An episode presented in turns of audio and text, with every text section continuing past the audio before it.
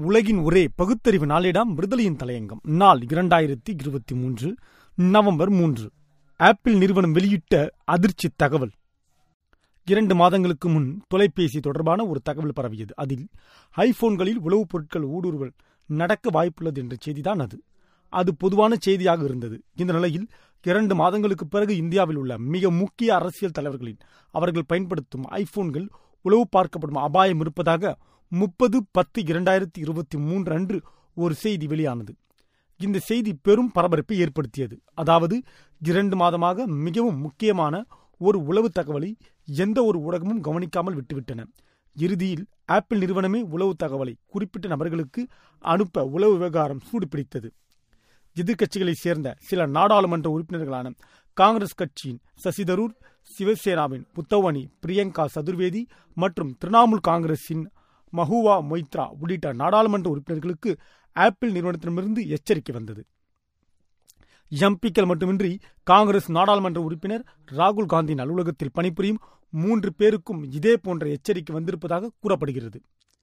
இஸ்ரேலின் பெகாசஸ் உளவு மென்பொருளை பயன்படுத்தி இந்தியாவில் அரசியல் எதிரிகளின் மொபைல் போன்கள் ஒட்டி கேட்கப்பட்டன என ஒரே நேரத்தில் பல தகவல்கள் உலக ஊடகங்களில் வந்தன. இந்திய வரலாற்றில் ஜனநாயகத்தின் அனைத்து தூண்களும் உளவு பார்க்கப்பட்ட செய்தி இதுவே முதல் முறையாகும். கடந்த மழைக்கால கூட்டத்தொடரின் போது பெக்காசஸ் உளவு மென்பொருள் குறித்த தகவல் வெளியானது. உடனே உள்துறை அமைச்சர் அமித்ஷா உலக நாடுகளின் முன்னால் இந்தியாவை தலகுனிய வைக்கவே வெளிசக்திகள் இதை செய்துள்ளன. உள்நாட்டில் சில சக்திகள் அதை ஆதரிக்கின்றன என்று கூறியிருந்தார். உச்சநீதிமன்ற மேலால் தலைமை நீதிபதி மீது வழக்கு தொடர்ந்த பெண் ஒருவரின் கைபேசியும் ஒட்கி கேட்கப்பட்டது.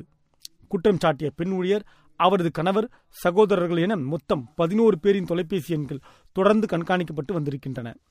மேனாள் தலைமை தேர்தல் ஆணையர் அசோக் லவாசா அலைபேசியும் உளவு பார்க்கப்பட்டது. இவர் கடந்த நாடாளுமன்ற தேர்தல் பிரச்சாரத்தின் போது பாஜக பல இடங்களில் தேர்தல் நடத்தை விதிகளை மீறியதாக குற்றம் சாட்டியவர். இந்திய தேர்தல் ஆணையத்தின் தலைமை ஆணையராக இருந்தவர் அசோக் லவாசா. தேர்தல் நடத்தை விதிகளை மீறினார் மோடி இன்று ஜிவர் குற்றம் சாட்டிய சில நாட்களிலேயே இவரது தொலைபேசிகள் கண்காணிப்பு வலயத்திற்குள் கொண்டுவரப்பட்டுள்ளதாக கூறப்படுகிறது. ராஜீவ்காந்தி உளவு பார்க்கப்பட்ட விவகாரம்தான் சந்திரசேகர் அரசு கவிட முக்கிய காரணம். ராமகிருஷ்ணா ஹெக்டே உளவு பார்த்தார் என்றுதான் கர்நாடக முதலமைச்சர் பதவி இழந்தார். வாட்டர் கேட் ஊழல் உளவு பார்த்ததால் அமெரிக்க அதிபர் நிக்சன் பதவியிழந்த நிலையெல்லாம் உண்டு.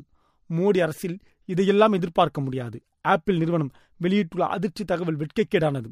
இரண்டாயிரத்தி இருபத்தி நான்கு மக்களவைத் தேர்தலில் இதற்கெல்லாம் நல்ல பாடத்தை மக்கள் கற்பிப்பார்கள் என்பதில் ஐயமில்லை.